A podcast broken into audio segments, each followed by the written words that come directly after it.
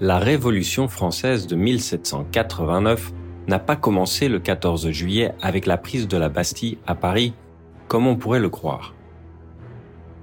Pendant le siècle des Lumières, alors qu'en France les philosophes remettent en question la société d'ordre, en Amérique, la guerre de Sept Ans éclate en 1756. Elle oppose la France et la Grande-Bretagne sur le nouveau continent. Les deux pays se disputent la suprématie coloniale de l'Amérique du Nord. Un petit jeu dans lequel la Grande-Bretagne, mieux placée, mieux préparée et militairement plus puissante, sort largement gagnante. À la fin de la guerre de Sept Ans, en 1763, elle possède la grande majorité des États-Unis et du Canada.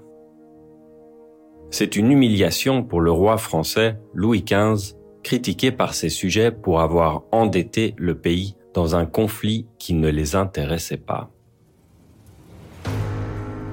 Quelques années plus tard, quand les insurgés américains commencent à se rebeller contre l'autorité britannique, c'est une opportunité en or pour Louis XVI, le petit-fils de Louis XV il envoie ses troupes se battre aux côtés des Américains. Pas vraiment par conviction idéologique, mais dans le seul but d'affaiblir l'Angleterre et de redorer l'image de la France. Les troupes françaises et les officiers comme le marquis Gilbert du Motier de Lafayette sont envoyés outre-Atlantique pour soutenir les insurgés américains et rabaisser l'orgueil des Anglais. Quand l'indépendance américaine est prononcée en 1776, pour Louis XVI, c'est un énorme succès. Mais le bonheur ne va pas durer longtemps. Parce que même si les Anglais s'en vont la tête basse du Nouveau Monde, un tout nouveau vent de liberté vient de s'installer en Europe. Inspiré par des écrits comme la Déclaration d'indépendance américaine ou les constitutions des États, les Européens commencent à remettre en question leur propre système politique et sociaux.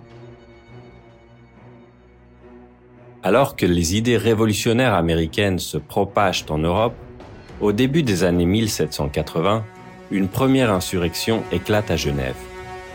Le régime français tente de réprimer militairement l'épidémie révolutionnaire qu'elle a lancée elle-même quelques années plus tôt, mais c'est déjà trop tard. La machine est en route et touche l'Irlande, les Provinces-Unies, puis le reste de l'Europe. En France, c'est à Grenoble qu'elle démarre le 7 juin 1788, quand la population, perchée sur les toits de la ville, chasse les troupes royales en leur lançant des tuiles. Petit à petit, la vague révolutionnaire se dirige vers Paris pour devenir la célèbre Révolution française de 1789. Question. Quelles personnalités françaises ont contribué à l'indépendance américaine.